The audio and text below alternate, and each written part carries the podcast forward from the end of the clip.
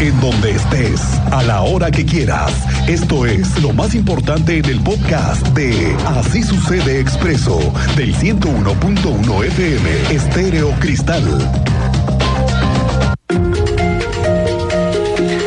Bueno, tenemos la noticia que todos debemos saber. No le voy a decir que es buena, porque definitivamente no lo es, pero es que ya hay una fecha para que 5 de febrero solo tenga un carril. Y esta fecha ya está cerca. La Secretaría de Obras Públicas determinó que se necesita, sí o sí, cerrar un carril nada más para la colocación de las estructuras de los puentes que van a ser las conexiones de 5 de febrero. La fecha, aquí está, es el 21 de marzo. Martes 21 de marzo, estamos hablando de 2 semanas y media más. El secretario de Desarrollo Urbano y Obras Públicas del Gobierno, Fernando González, confirmó que a partir del 21 de marzo se reduce de 2 a 1 carril la circulación sobre Avenida 5 de Febrero, de Tlacote hacia Avenida Zaragoza. No se trata de un cierre, sino, dice el secretario, que es una reducción parcial. Pero mire, 3 semanas vamos a tener un solo carril. Habla Fernando González, el secretario de Obras Públicas. De Tlacote hacia Zaragoza, y no es cierre, es una reducción de, ya ves que tenemos 2 carriles, vamos a reducir a 1 carril, pero la alternativa va a ser por la Avenida de las Torres, van a ser los 3 carriles de la Avenida de las Torres, se van a abrir para el mismo sentido. O sea, es un cierre parcial que pretendemos hacerlo durante 3 semanas. 3 semanas sobre el tema de... Bueno, 3 semanas, para que ya lo tengamos claro. Y dice el secretario de Obras Públicas que no es un cierre, es una reducción de carril. Bueno, pero al final nada más pasa un coche, ¿no? Pues sí. Solamente va a pasar un vehículo, ¿no? ¿Sí o no? O sea, como me digan, eso es la reducción o el cierre, como sea, nada más pasa un vehículo. Así es. Entonces, lo tenemos claro, es 21 de marzo. La Agencia de Movilidad del Estado aprobó los registros de las empresas especializadas en aplicaciones de movilidad Uber y Didi y podrán operar de manera regular ya en Querétaro. Lo ha reportado Gerardo Cuanalo, que es el director de la Agencia de Movilidad. Destaca que esta acción permitirá que el servicio de transporte y la demanda pueda ser ofrecido de manera más segura a favor de los usuarios. Derivado de la actualización de nuestro marco jurídico, se aprobó el registro de las empresas Uber y Didi ante la agencia como un servicio bajo demanda. Y en los próximos días, estas empresas entregarán la información a la agencia de los vehículos y los operadores con que brindan sus servicios. Esto se traduce en mayor seguridad para el usuario y que esta información nos permita supervisar de mejor manera el servicio, pues la autoridad tendrá la información de quiénes y en qué vehículos te prestan estos servicios. Los vehículos que presten los servicios deberán garantizar un seguro de vida para los daños y de gastos médicos para sus clientes y a terceros que se vean afectados por algún incidente. Vamos contigo, Teniente Mérida. Estábamos revisando este video que se hizo viral en el momento en el que un camión del transporte, híjole, se le avienta. Le dejó ir la lámina.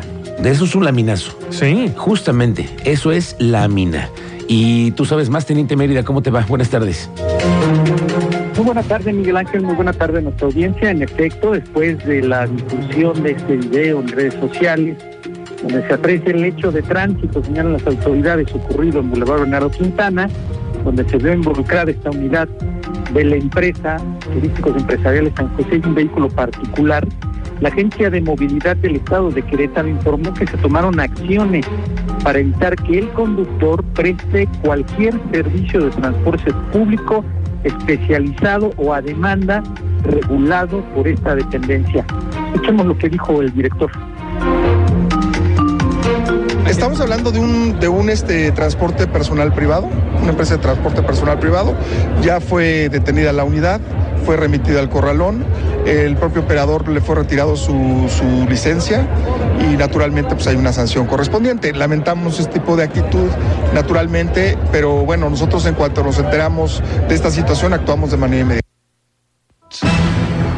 inmediata. Asimismo, la Agencia de Movilidad del Estado inició el proceso de cancelación de la licencia del operador para conducir cualquier tipo de transporte público especializado a demanda, como referimos, y además se remitió la unidad a un establecimiento de depósito y guarda y se aplicará una multa que puede ir de los 77,000 a los 129,000 pesos, como establece la ley de la Agencia de Movilidad y Modalidades de Transporte Público para el estado de Querétaro. Esta es la información, Miguel Ángel. Gracias, Teniente Mérida, estamos pendientes, más tarde platicamos. Por cierto que ayer hubo otro accidente en 5 de febrero, que estábamos contándole ayer, con un motociclista y el transporte de estos camiones que llevan materiales. Ayer me estaban contando, son casi 80 los que están circulando en este tramo, okay, llevando materiales, uh-huh, 80 camiones que son... al servicio de la propia obra. A la obra, ¿eh? Okay. Entonces, están ahí dando vueltas y han tenido percances. Sí. Ayer atropellaron a un motociclista, hubo problemas ya, hay que revisar qué está pasando con ese sindicato, que es el que está afiliado a la CATEM. Vamos a tenerlo muy claro, lo vamos a platicar más tarde con el Teniente Mérida. Oiga, le aviso que el coordinador de Protección Civil está reportando que ya preparan el operativo que se implementa en presas y bordos para esta temporada de calor. Con las autoridades municipales están haciendo trabajos preventivos porque se trata de que las personas no se metan a bañar, no se metan a nadar en presas y bordos. Este año pues vamos a tener el operativo igual que el año pasado, vamos a tener presencia en donde más se pueda. No podemos ser omnipresentes, pero sí estar con apoyo de la policía estatal y de las policías municipales, visitando bordos y presas para que no tengamos accidentes. Bueno, hoy es jueves 2 de marzo. Estamos en el camino al Día de la Mujer y el día en el que se va a dar, como en todos los días, como en todos los años, una marcha de mujeres. Tú sabes más de esto, Andrea Martínez. ¿Cómo te va? Buenas tardes. Buenas tardes y también a toda la audiencia. Pues así es, espera la participación de 8,000 mujeres en la marcha del 8M que han convocado varios colectivos feministas con motivo del Día Internacional de la Mujer el próximo 8 de marzo. Aquí en la capital del estado, así lo reportó la secretaria de Gobierno Estatal, Guadalupe Murguía Gutiérrez, quien pues dio a conocer que han pedido ya pues a estos grupos feministas disposición para que sea una expresión de ideas y propuestas que conozcan la ciudadanía. Vamos a escuchar justamente el reporte que nos daba al respecto a la secretaria de Gobierno Estatal. Lo que hemos estado hablando con ellas es desde luego pedirles su disposición para que sea una expresión de ideas, de propuestas, que la ciudadanía pueda conocer cuáles son sus causas, que esa sea la nota, que eso sea lo que trascienda y no hechos que puedan significar alteraciones del orden público.